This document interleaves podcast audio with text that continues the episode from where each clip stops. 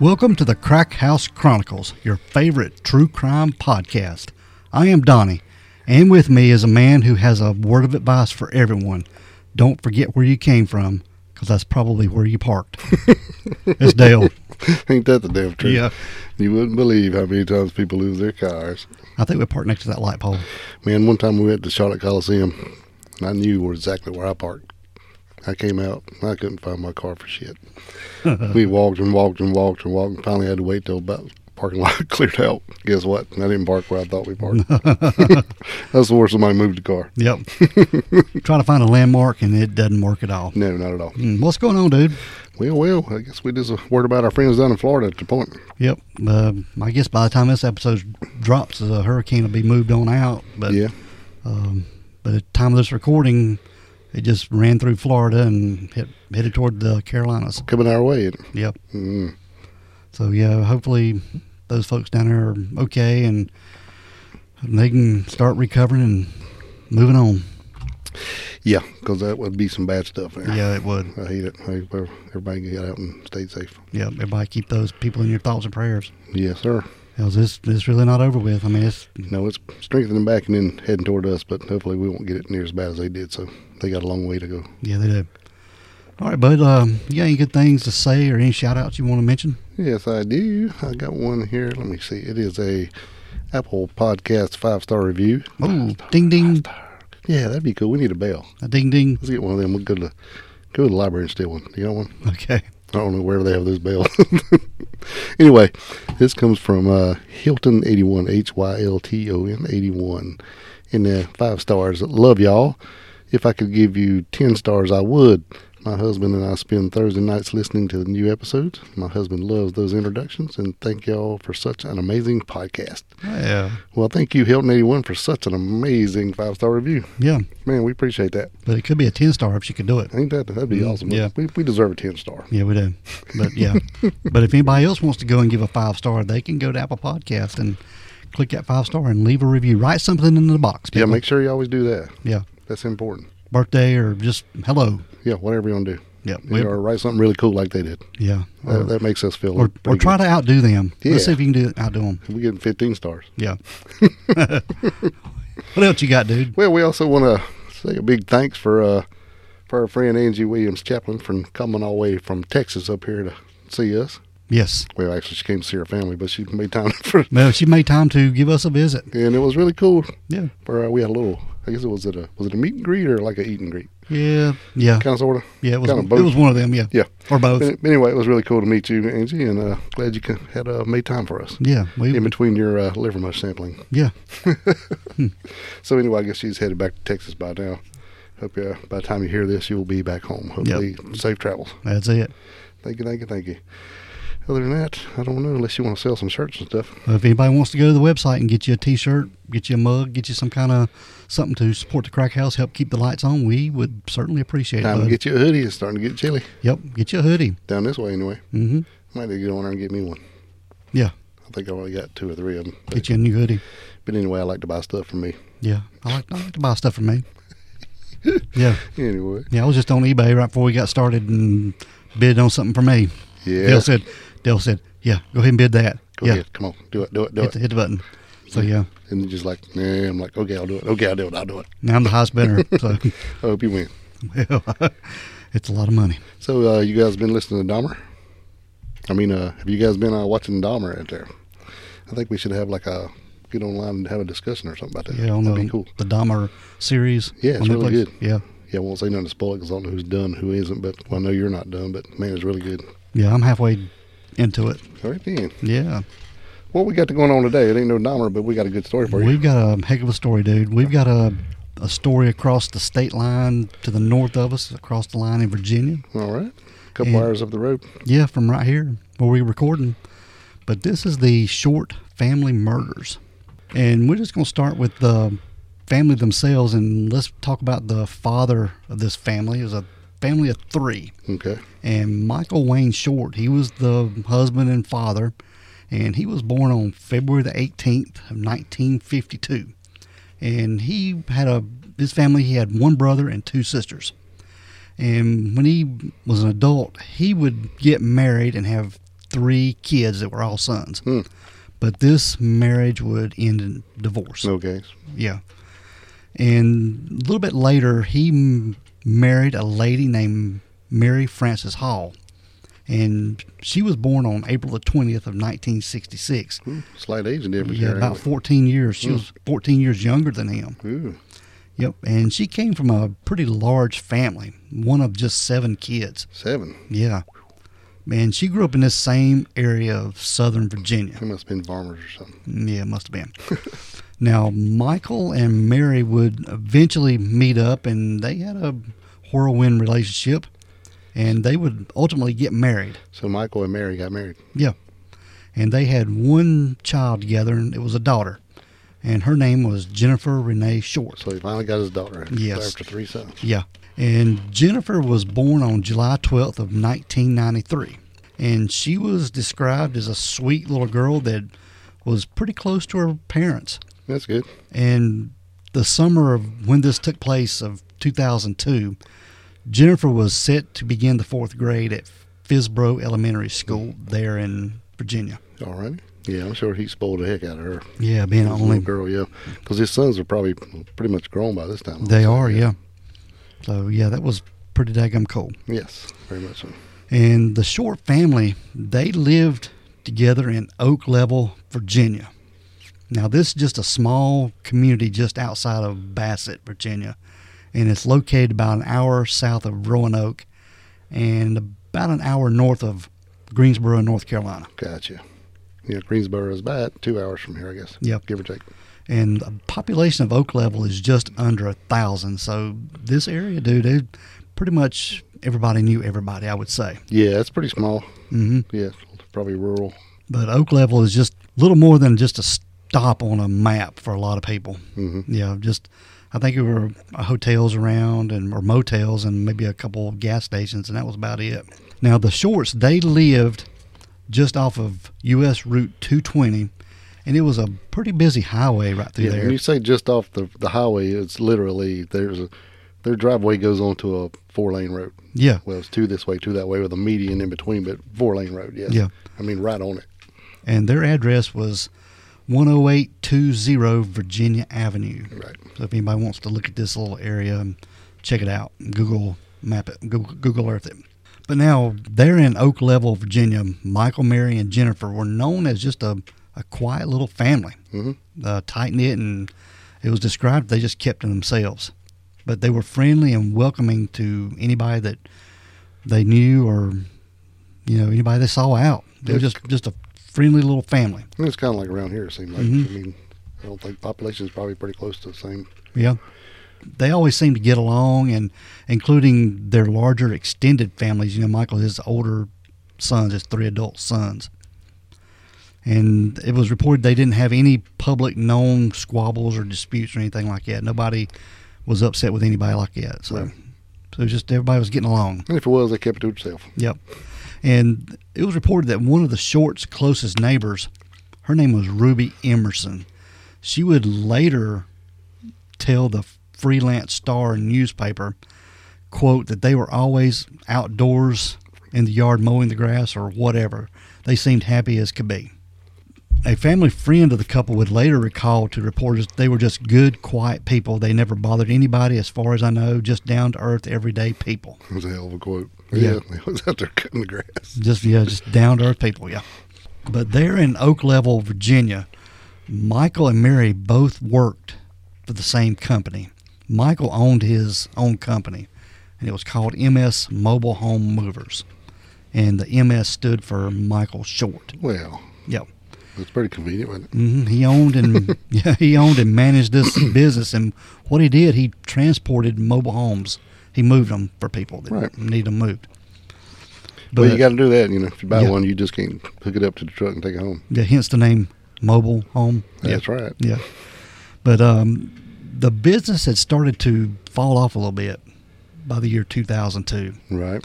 And they had put their home that they lived in, their, they had a brick home there, they'd put it on the market deal Right. because of some financial issues.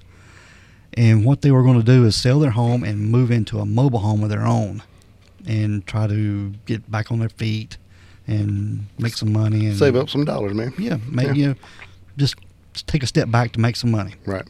Throughout 2002, Michael would reportedly consider moving his family to South Carolina. Yeah, I think he made, uh, you know, fairly, uh, I won't say a lot of trips, but he went down there, you know, a couple of times, visited some places. Mm-hmm. And I think uh, several was down around Myrtle Beach, Conway, and some other stuff. So it's kind of like coastal towns he was visiting, checking Yeah. out. And that's where he was thinking about relocating to. Yeah, man. I think he was trying to get a job with a moving company or something. Yeah, and just possibly just to have a fresh start Yeah, and uh, find a good place to raise their daughter Jennifer. right. So now we're going to the evening of Wednesday, August the 14th of 2002, Dale. All righty. And Michael was with an employee of his. His name was Chris Thompson. And Chris was working with Michael on a vehicle of his. He would eventually leave and go to a motel down the road. So guess- was it working on Michael's vehicle or Chris's vehicle? It's one of Michael's trucks, you think? I would say- Some- something like that. Yeah. Okay. But Chris was staying in a hotel just right down the street. And it was just, I guess, somewhere just after sunset when he left. Mhm.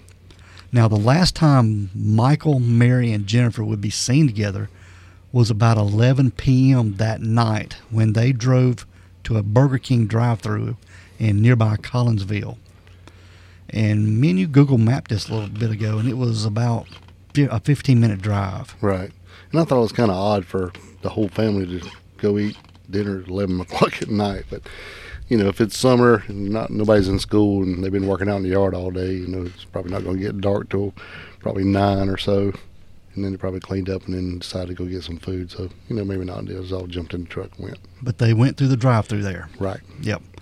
And the family is believed to have gone to bed sometime after midnight, but the next several hours are just a mystery to everyone, Dale. Right. So they must have jumped in the truck, went down to the Burger King, got some food, come back, and it was probably all wore out. So it was just time to crash. Yep. Yeah. Now, Michael's employee, Chris Thompson, he returned to the short home just before 9 a.m. the next day. Right. And he planned to meet up with Michael and drive him to Christianburg, where they were going to pick up a truck for Michael's mobile home moving business, Dale. Right. And when he got to the short home, he noticed that the garage door was open. Michael, he had like a, it was an attached garage there.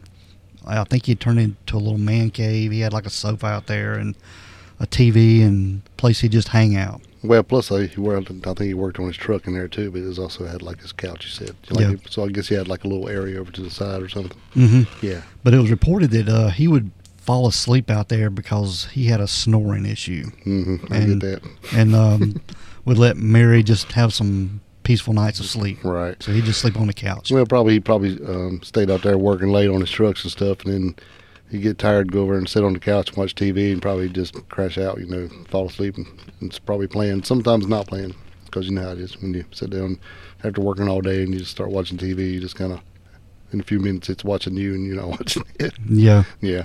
and it seems like it just gets further and further away.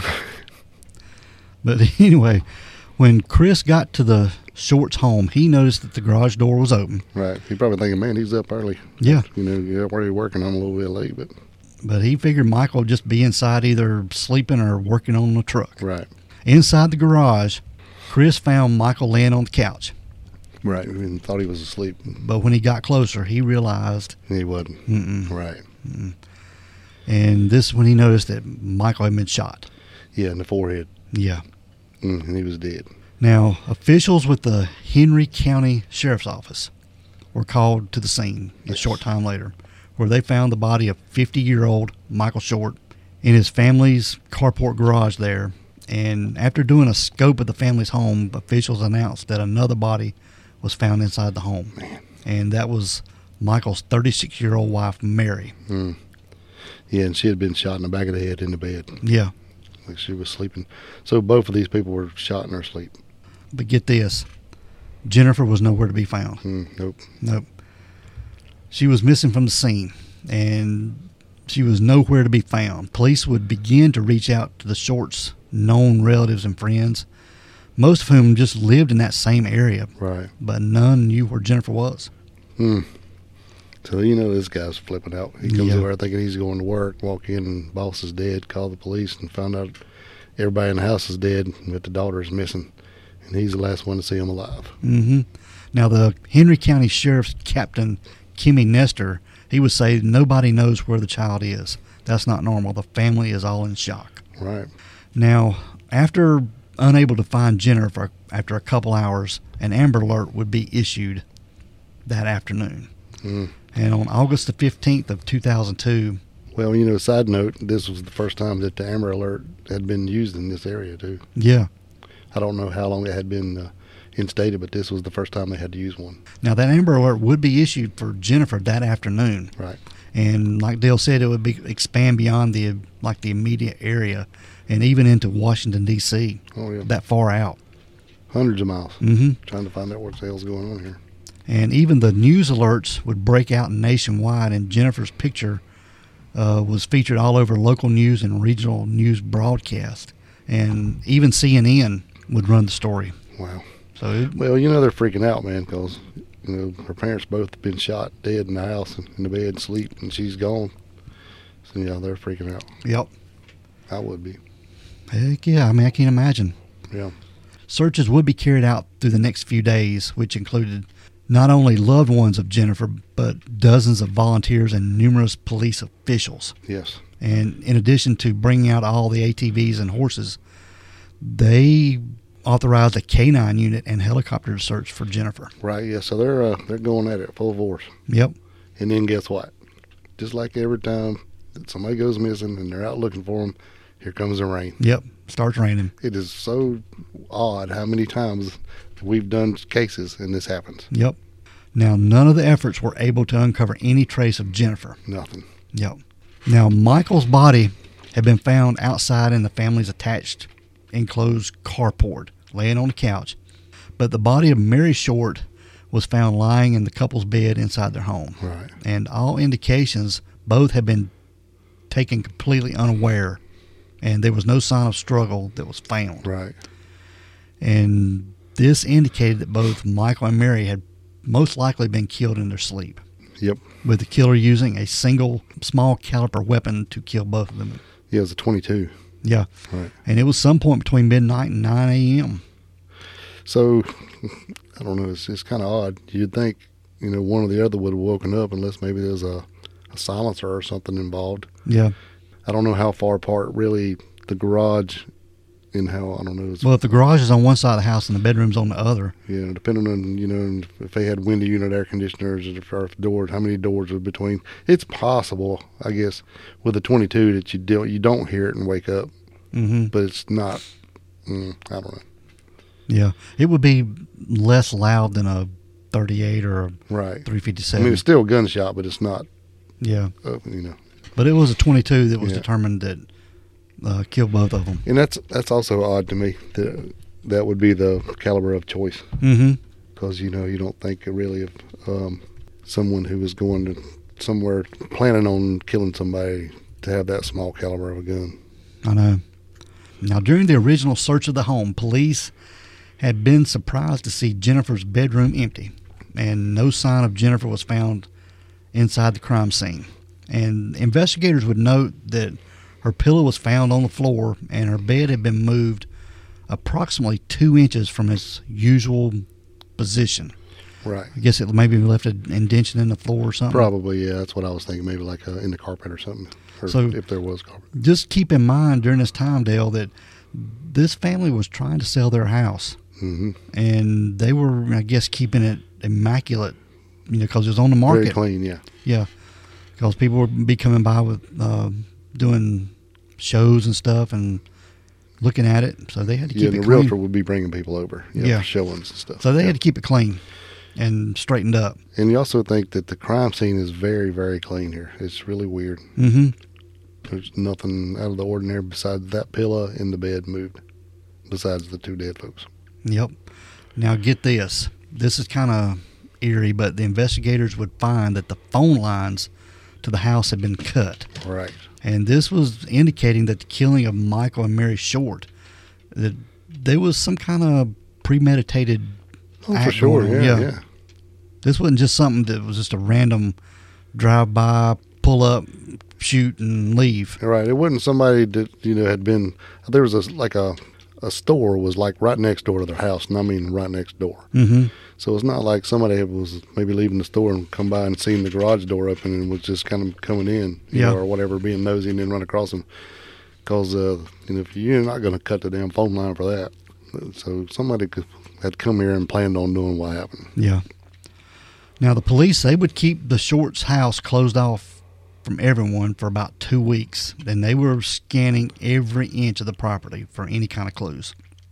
And this is pretty impressive being such a small place. You know, Mhm. you wouldn't think they had that they would be uh, this meticulous being a small police force. I Yeah. assume they're small because the town's so small. Yeah. And they pulled an untold amount of DNA evidence from the house, but officials with the Henry County Sheriff's Office have never specified what kind or how much. Right. and there was some in official affidavits they would pull approximately 66 items from the home as a- evidence which included there were two 22 shell casings found near the bodies Right. uh, one in the bed next to mary's body and one in the garage next to michael's Now, see, that right there is kind of odd, too. And I'm just going to jump in right quick because so far it seemed like a real professional job. yes Somebody comes in and clips the phone cords. I mean, it's one shot each, but why wouldn't you pick up your shell casing? yeah you'd think Definitely. unless there's no way to trace the gun and you wipe the fingerprints off of them before you load it Right. But you, usually, if you're being this meticulous, you would pick them up. yeah Okay, go ahead. Yeah. There was also a 12 gauge Winchester shotgun, a box of 12 gauge shotgun shells, a 22 caliber rifle, a partial box of 22 caliber ammo, uh, approximately $600 in cash which had been left on the kitchen counter. Hmm, Now, see, there's another thing. Yeah. The business checkbook to Michael's business was laying there. There was co- a computer disk. Uh, just hadn't been told what was on that computer disk. Right. There was some unidentified documents that were contained in a briefcase, which I'm sure it was related to Michael's business. hmm And there was a, re- a reported note from the kitchen table. And it's never been never been a release what what was on that note, No, no, as far not as at I all. could find out. Yeah. So there you go. So again, he didn't take the money either. six hundred dollars cash laying there. Right. So everything looks like it's a hit, except for he didn't pick up the shell cases. Yep. And that kind of bothers me. Now the police would even pull a latent impression of a message written on a window in the garage, and it read, "I am glad to see." Hmm. And it's unknown if this message is related to anything to do with the crime, but they pulled the print anyway. Right. So it could have been there for a long, long time or not. I Yeah. really don't know, but they're being pretty thorough here. Mm-hmm. Now, early on, it was reported that Michael's dark pickup truck was missing from the home, but it hadn't been reported on anything about what happened to that. And so um, I assume they found it. They or- did, yeah. It was lo- it was located and accounted for, Okay. but I don't know exactly where it was from or where it was or why they didn't why they didn't think it was there. Yeah. Which is kind of odd because you know unless I don't know I don't know they went they took it to Burger King Mm-mm. and come back and then but they couldn't find it but I think it was later uh, actually accounted for yes. Okay. Now, in the days following, authorities would conduct searches throughout the area, including a small pond near their home, which was the only, I guess, sizable body of water in the area. Well, you got to check it. And this search proved to be fruitless, Dale. And the search carried out at the Circle C Motel near the family's home, which was just right down the street. Hmm. And it'd been known to, I guess, attract drug addicts and transients Well, at yeah. that time. Yeah, always got the, that motel room. Yep. And even motel owner Lorraine St. Clair would tell the reporters that the police just wanted to check everything out. Yeah, right. So Mhm. at this point, we have no idea what's going on. You don't know if, if maybe she heard something going on and just, you know, took off and jumped out the window or whatever or ran down the road or, or she was taken. We don't know anything. Mm-mm. Right, Hmm. They're not knowing if Jennifer was the target or if the parents were the target. right. And at nine years old, you would definitely kind of know what the hell's going on Mhm. if you heard or saw something and then just try to get out of there. But Yep. so it's hard to tell right now. Now, from the beginning, police theorized that Jennifer might have escaped the house Right. when her mom and dad were shot and killed, and that she might have fled and like into the woods or the wilderness area Yeah. and just was hiding, Yeah. scared. no doubt. But yeah, they were actually walk, walking the woods hollering for Jennifer. Right. Yeah. Yeah, like I said, you know, you never know. At this point, we don't know what the hell's going on, and you got to be thorough. Check everything. Check the water. Check the woods. You got to do what she, you got She to could do. be alive. She could be dead. We don't know nothing yet. And they brought out bloodhounds and they found Jennifer's scent there at the home and at the Circle C convenience store. Right. But they're only finding it where places they know she would have been because you know she was known to go to that store Mhm. a good bit. You know, everybody there knew her. Now, an investigator at the scene told reporters that we presume that she was kidnapped, abducted from her home after her parents were killed and taken against her will. And when speaking to the press, the Henry County Sheriff H.F. Cassell would state on CNN that this is a very unusual case. We don't see many like this. We've had a lot of horrific murders, but I don't remember a genuine child abduction in this area. Mm. So I guess they've been over their head. Oh yeah, that's what I'm saying. You know, this is. I'm sure it is. A, you know, over- like you said, over their head. But I'm still impressed with everything they're doing here. Yep. Now, when they re- they issued this Amber Alert, they received tips from all over, as far away as Missouri, Hmm. but nothing really panned out. Well, I'm sure when it got on CNN and everywhere else, everybody's going to start chiming in. Yeah, That's the problem with. I mean, you want to get the word out and get it out as far as you can, but then you're going to get a whole lot of stuff coming in that's not uh, any good. hmm Now, no apparent suspects would emerge, and Chris Thompson, this was one of Michael's employees. Yeah, he's the one that was there the night before. yeah, he was fully cooperating with the authorities. Right. Chris had been with the Shorts the night before their murder, working with Michael on a vehicle, like we said in the garage. hmm and Chris told the police that he had left late on the evening of August the 14th and the entire family was still alive and well and that Jennifer had already gone to bed. All right. Now wait a minute. This goes. This goes back to that shit that bothers me about when they went to Burger King. Everybody went. Mm-hmm. So what would they do? Go wake her up out of the bed, get in the car to go to Burger King. That, that doesn't make any sense, does it? No, because before I was like, you know, I was talking to you about this earlier. I'm like, you know, everybody they went to Burger King that night. It was however far it was down the road, not that far. But why did everybody go? Especially if they were just going through the drive-through, wouldn't? Because if you know, if it was me, I'd like, I'm gonna run in here and grab some food. I'll be right back. Yeah. You know, and then maybe I all went. But you know, if he says she's already gone to bed, Like, I'm going to get some food. What do y'all want? yeah, exactly. Yeah. I'll be right back. But if she's already in the bed, that, that's kind Let of her sleep, man. That's odd to me. Yeah, Nine year old kid, let her sleep. yeah. Hmm. Okay. If she ain't complaining about being hungry, Right. Well, even if, even if she was, you're like, you know, you come back, you well. I mean, she ain't complaining if she's been in the bed, but yeah, Michael say, Mary, I'm going to go to the store, go to Burger King. What do you want? And you stay here with her. right, Yeah, I mean, that's, that's what I would do. exactly. You know, it's it's just I mean, I guess it's not really a big deal, but to me, it's something that stands out. Mm-hmm. Yeah, just overpicking. It just contradicts itself the whole yeah, exactly. Yeah, but he was, you know, he was questioned extensively by police, you know, in the weeks coming up, and he was uh he was cleared. Yeah, It's very open and cooperative, yeah. Yeah, you know, I mean, hell, he he walked in and called them right away, so you know, Yeah. I, don't- I don't think this cat had nothing to do with it, but there's a lot of stuff that's kind of weird here. Now, because the Shorts had just put their home on the market for sale, their real estate records were pulled to see if any recently toured the family's home deal. Mm, that's a good. That's another smart thing. Yeah. It's unknown whether or not it led to any new leads, but investigators seem to believe that whoever had committed the murder might have used the property's open house to get, uh, I guess, the, Check out the layout. man. yeah, see what, what the house looked like. Yeah. You could also see where the damn phone lines come in stuff Mhm. if you walked around the house. see where the Yeah, bedrooms were, see what everybody done, you know. Exactly, Yeah.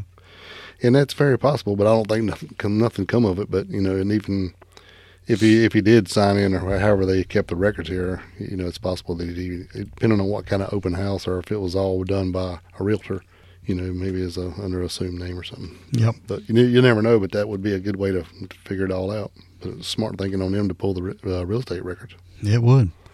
Now, more than a week after the bodies of Michael and Mary were found, on August the 23rd of 2002, their bodies were finally laid to rest with a public funeral. Hmm.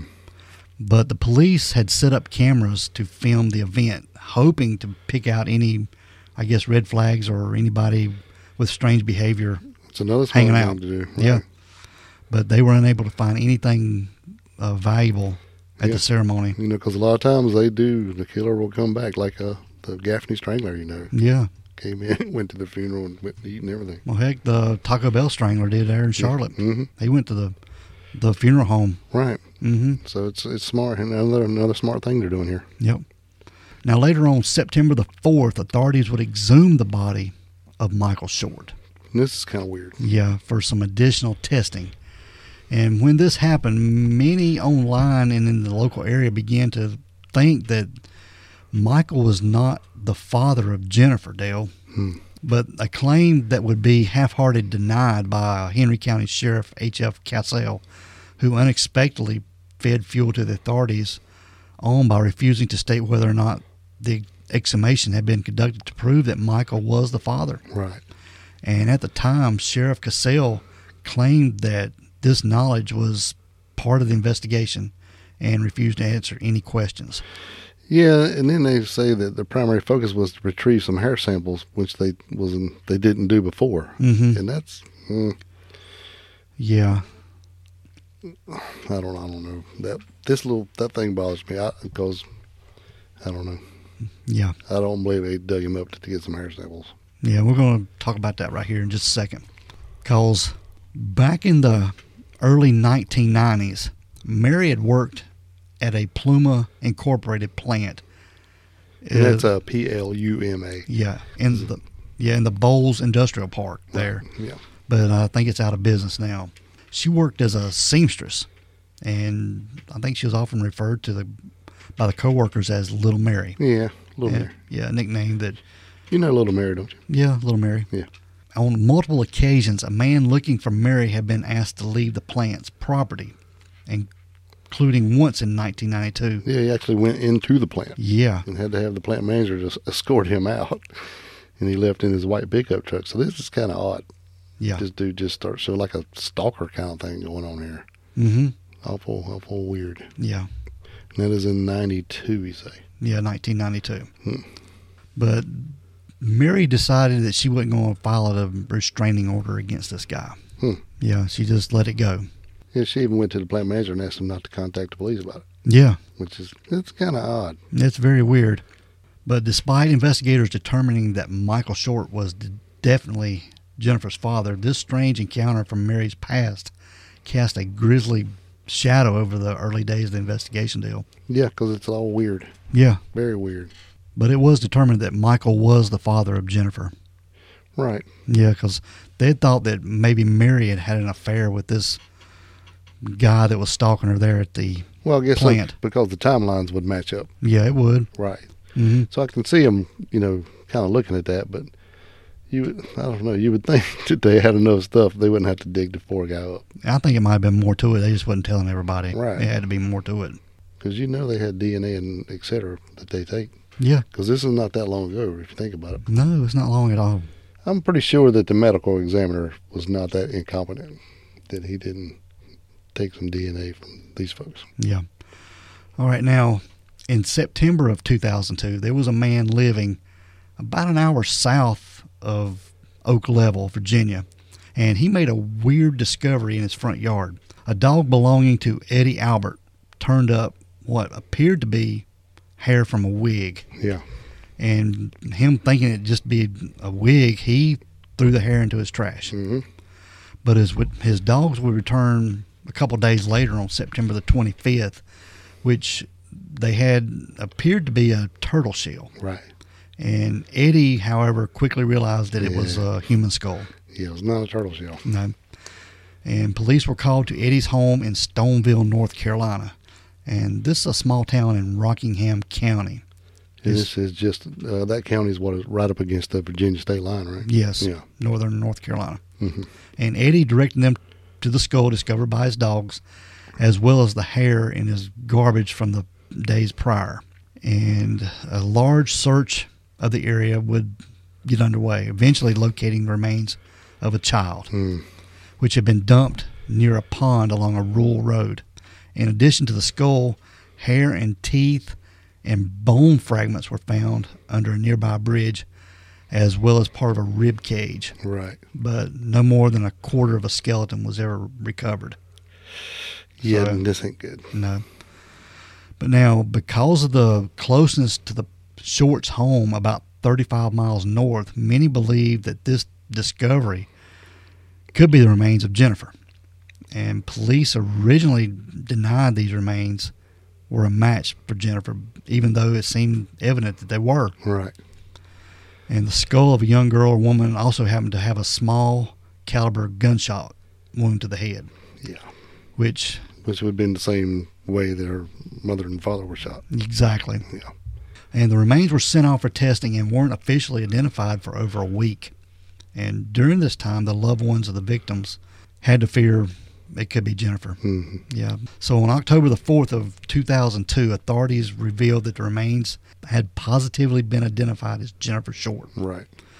While they could determine her cause of death, a gunshot wound to the head, other factors like sexual assault or, or anything else were impossible to tell because she was just so good- decomposed. Yeah, there was nothing left. Yeah, just bone.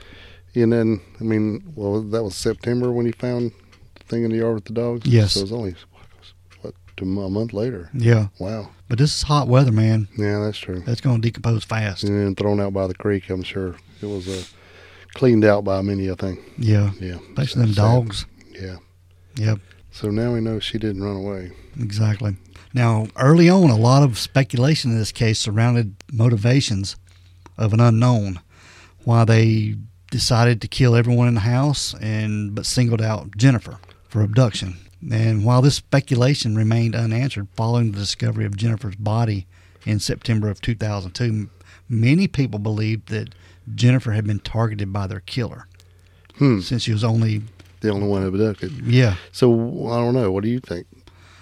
Man, I ain't, I don't have a clue on this. Yeah, it's it's still I don't I don't I don't think there's enough information where you could really go one way or the other yet. But the sophistication behind this, cutting the phone lines, Right. I mean, it indicated that someone had to go to a lot of uh, thinking to pull this off. It wasn't just it wasn't just to pull up in the driveway and do this, man. Right. Yeah, they went there for a reason. Yeah, Now whether it was to go in there and kill these two people and didn't know that there was a child in the house, but why would you take the child? exactly. And not just if you knew- and if you were going to kill her, why not just do it there? yeah, but the investigators believed that someone had previously seen or known Jennifer and even become infatuated with the idea of her. And, Mm-hmm. and but Jennifer rarely ever strayed from her parents and had a loving and healthy relationship with both of them. Man, So why people thinking a sexual predator maybe? Could be Eh. just stalking her. Yeah, but if you I don't I don't buy that because if it was that I don't think usually those type of people are not going to come in and kill mom and dad and take her with her. He would find another way to get to her. But keep in mind, they lived right next to this Circle C convenience store, and Right, she would well- go. She'd walk over there. Right. So if that was the case and he was already stalking her, hell, he'd just wait for her to come to the store. Yeah, and Take grab her, and walking go- back to the and house. Go, yeah. Well, the way I see it. Yeah, but the media speculated about the possible theories for weeks after Jennifer's abduction, but would seemingly become distracted in the months and years ahead as investigators they began narrowing the scope of their investigation down to one person, and um, a man that was at times described by police as either a witness, a person of interest, or even a suspect. hmm Whichever one they needed at the time, I guess. Yeah.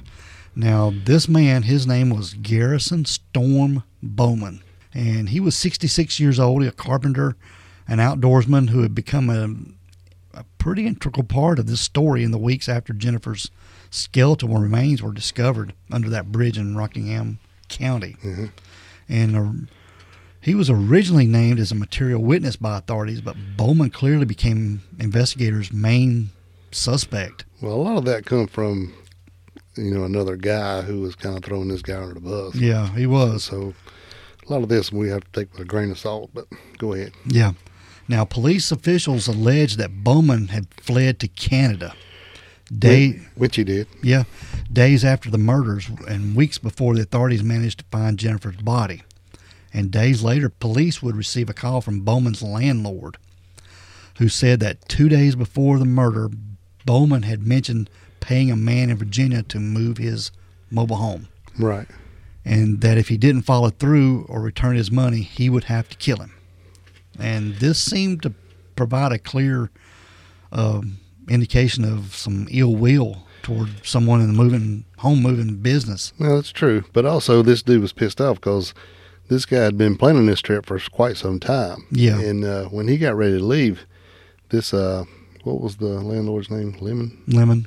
He assumed that um, Garrison was just going to give him his mobile home. Yeah, just and- leave it to and him. Sign Yeah. it over to him. Well, and he found out that he was actually going to give it to a, a friend in Michigan.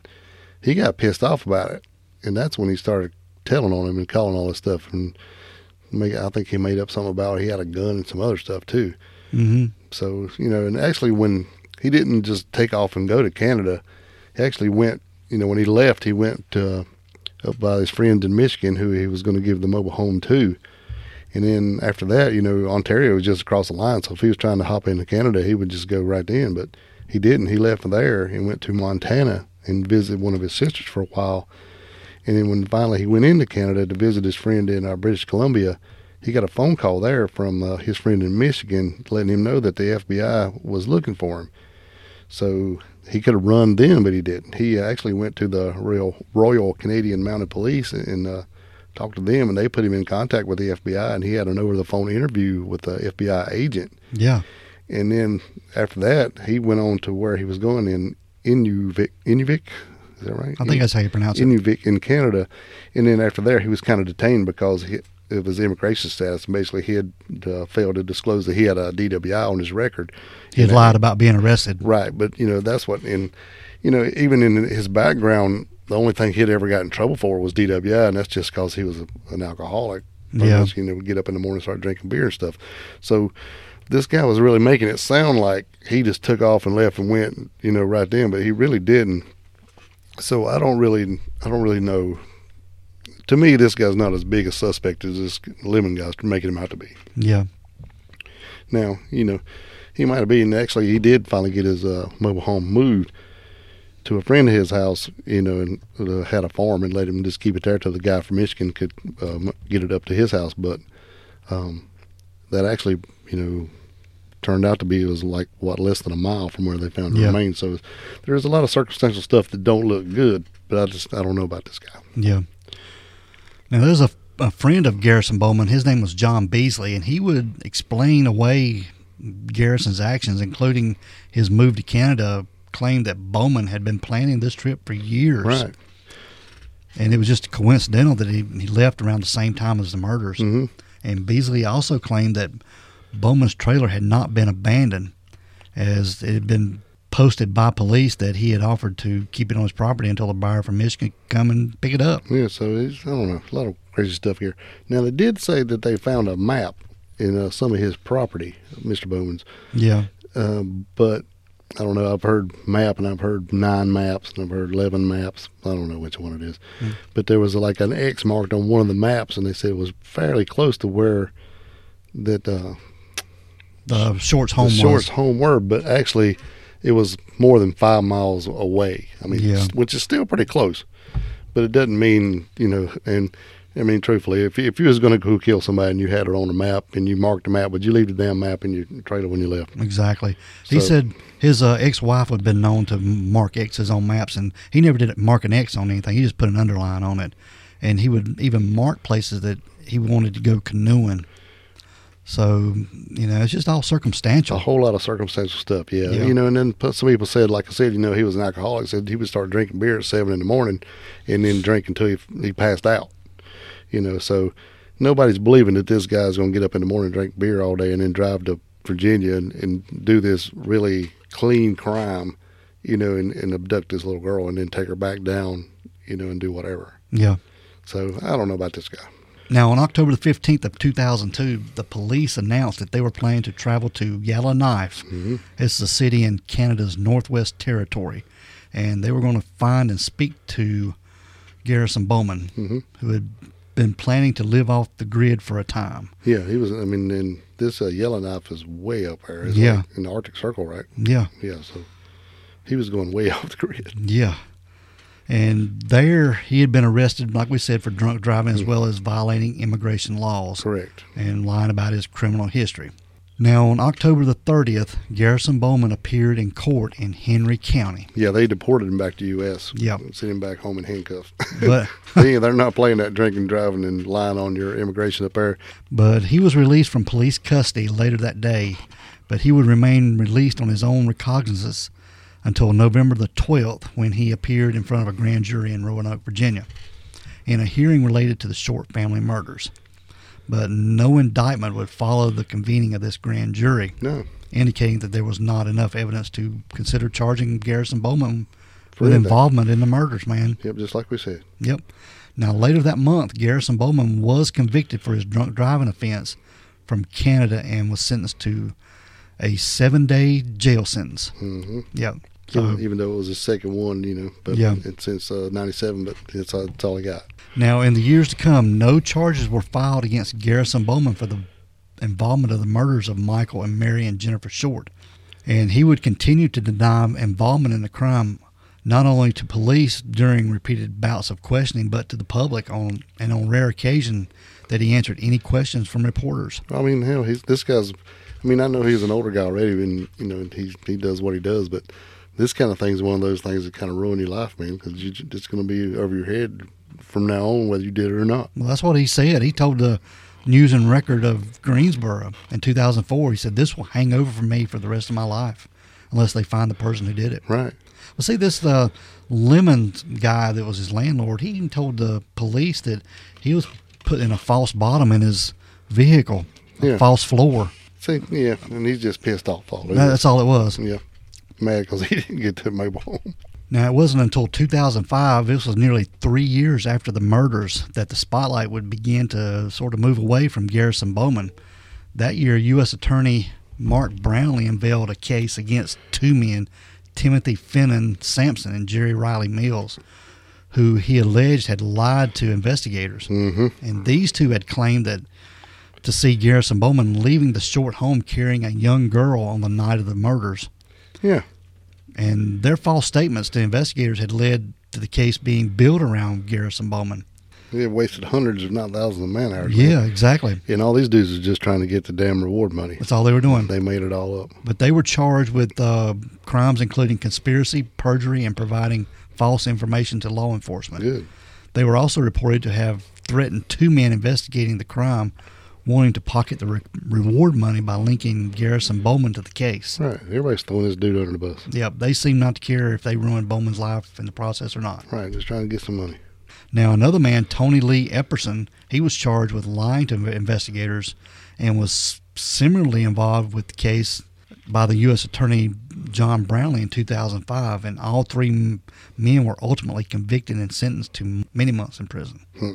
And it is believed that the claims by these three men had led to investigators fixating on Garrison Bowman early on.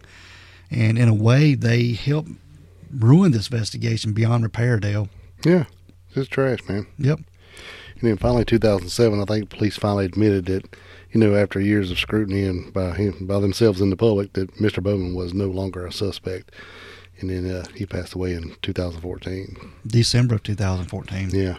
Uh, I think it was on Christmas Day when he Okay. passed away. Yeah. Now on July the 22nd of 2003, this was nearly a year after the murders.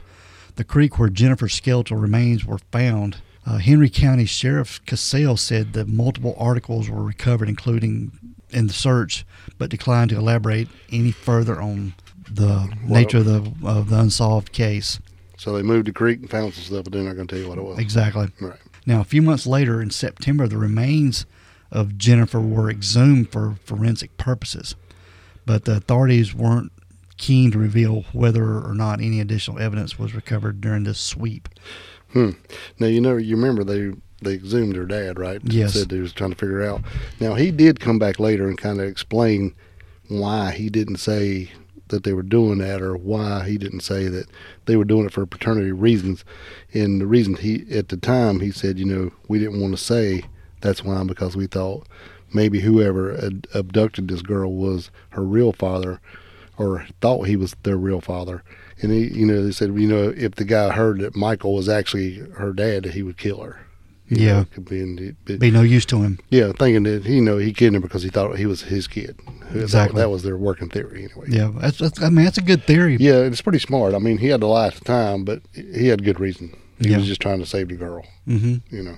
Now in 2006, it was announced that several members of the Henry County Sheriff's Office, the main investigative body looking into the Short family murders, had been indicted for corruption. Dale. Hmm.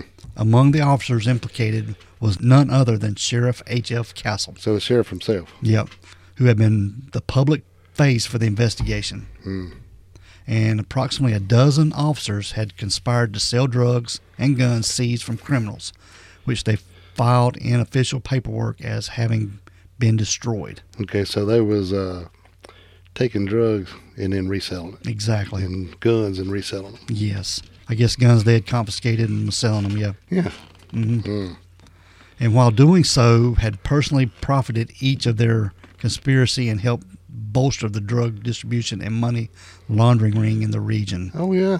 I'm sure they was making a damn killing off Mhm. that. So it makes you wonder if they weren't if they were covering up for somebody during the short family murders. Yeah, that's what I was just gonna say. hmm Maybe that's why Michael was making trips to South Carolina. Yeah, You know, and it, you know that kind of work. You know, moving trailers and stuff would be a pretty good cover if he was if he were moving confiscated drugs, yeah, especially if his uh if his business wasn't making a lot of money. It'd be a good way to have a little income. Talk bad about the guy if he's passed away, but it's I possible. mean that's a theory. It's a working theory. Yeah. Yes. Now on March the 18th of 2009, the FBI released several sketches to the public, including a composite sketch of a potential suspect and a man seen near the short family home at around the time the murders took place. This man was described as being in his 40s with a weathered complexion, and the sketches revealed not only what he looked like, but what he might have looked like seven years later. Hmm. That's, yeah, that's that's really good if they can do that. Yeah. Also included in this public release was a sketch of a white single cab flatbed body truck with wooden rails, which the FBI theorized that might have been a 1998 to 2002, making it a newer model than the time of the murders. And it is believed the truck was seen near the Short family home in the early morning hours of August 15th of 2002. How many years later is this?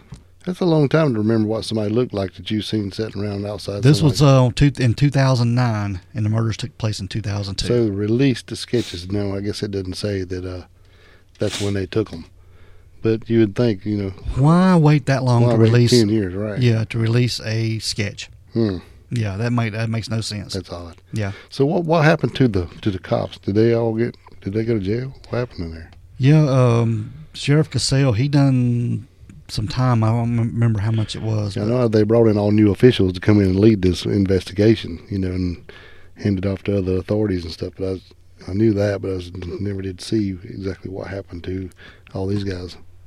It's crazy. So really, they could have been fudging this whole investigation if they were in on it. Yeah. In May of 2010, the FBI would visit several coastal cities in South Carolina, where they spoke to several people about the short family murders. Right. and the cities visited including Bennettsville, Conway, Florence, and Myrtle Beach, Right.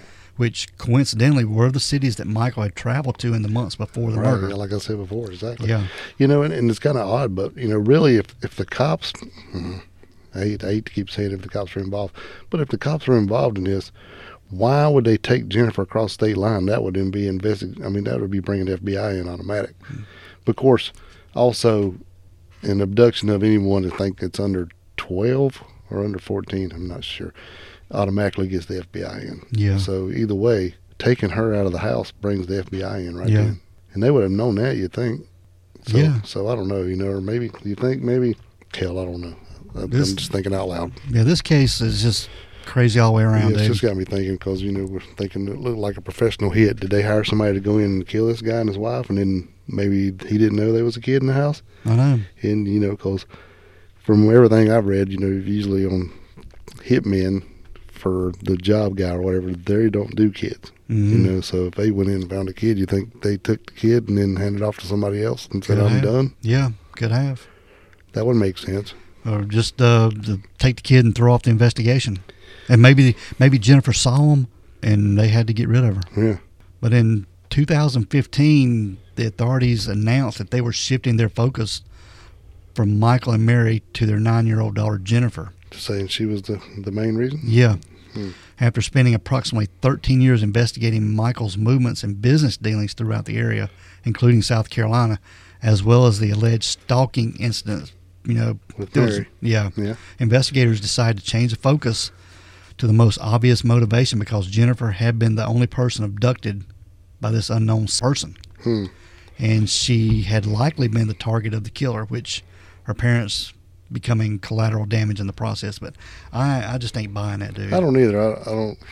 I don't see the reason for it. Mm-mm. I think this corrupt uh, law enforcement there in Henry County, they there was something going on, dude. I really do. Yeah, because it's very mysterious. I mean, it's not really. It's like you know, we don't know nothing. We're just trying to piece together pieces of stuff. But there's a whole lot of weird stuff going on here. Yeah. Now, approximately one year after the murders of the Short family, there was a bridge that was renamed in Jennifer's honor. And the bridge is in North Carolina, Rockingham County, along Grogan Road, which under Jennifer's remains had been found. Yeah. And the bridge, now known as Jennifer Renee Short Memorial Bridge, has become home to many memorial events and bike rides. Well, that way she'll never be forgotten. Exactly. Which is cool. Exactly. And those that live or lived in the same small community as Michael and Mary and Jennifer continue to raise awareness for the story in hopes that it might inspire someone to come forward. Yeah, one of their old neighbors, you know, organizes a bike ride every year to keep her name in, Mm-hmm. and they give uh, the money for uh, for uh, scholarships for kids going to Bass High School. Yeah, I know. It's crazy. But I mean, it's really good to do stuff. This whole this whole damn case is crazy. Yep. On the morning of February the 20th of 2019, this was just a few years ago, Hmm. a member of the Collinsville Fire Department responded to a call received at approximately 4 a.m. And the destination was the vacant home of the Short family, Hmm. which had been uninhabited for almost two decades. Yeah. And what had happened, the house had been set on fire, and firefighters were able to put the fire out, which they battled for several hours, but the fire left the home destroyed. Yeah. And despite recovering a gas can at the scene, investigators and fire marshals were unable to determine how the fire had been started. And the, an exact cause has never been found. Right. And I think uh, somebody had bought it and just never did anything with it, right? And then Yeah. All of a sudden it burnt down. Yep. That's just crazy after all them Something years. else odd. You know? Yeah. And like I said, it's been two decades, man. I know. And you know, the case is still open and active. Investigators are still working on the case, and there's a eighty thousand dollar reward on information leading to the arrest, conviction of the persons, person or persons if they were more than one responsible. You know, so it's still an active case with a, a big reward if anybody knows anything. Yep. If anybody has any information, they can contact the Henry County Sheriff's Office there in Virginia. They would love to talk to you if you know anything. Heck yeah, them or the FBI, Yep. right? All right, Dale. That is the Sad, short, sad story. the short family murders, Yeah, man. man. Yeah. This the I learned about this case a while back, and it just it just intrigued me that this unsolved It's- and the corruption in that county. Yeah, and you know we had. I was really putting these putting these guys over to that because they done a lot of good stuff. They done a lot of smart things. They were they did a lot of stuff that everything you should do. Mm-hmm. So until when you know they was, I don't know. Yeah. doing right things here and selling drugs out the back of the car. Almost reminds me of the Candace Hiltz Yeah, case, Mhm. police corruption. Yeah. right.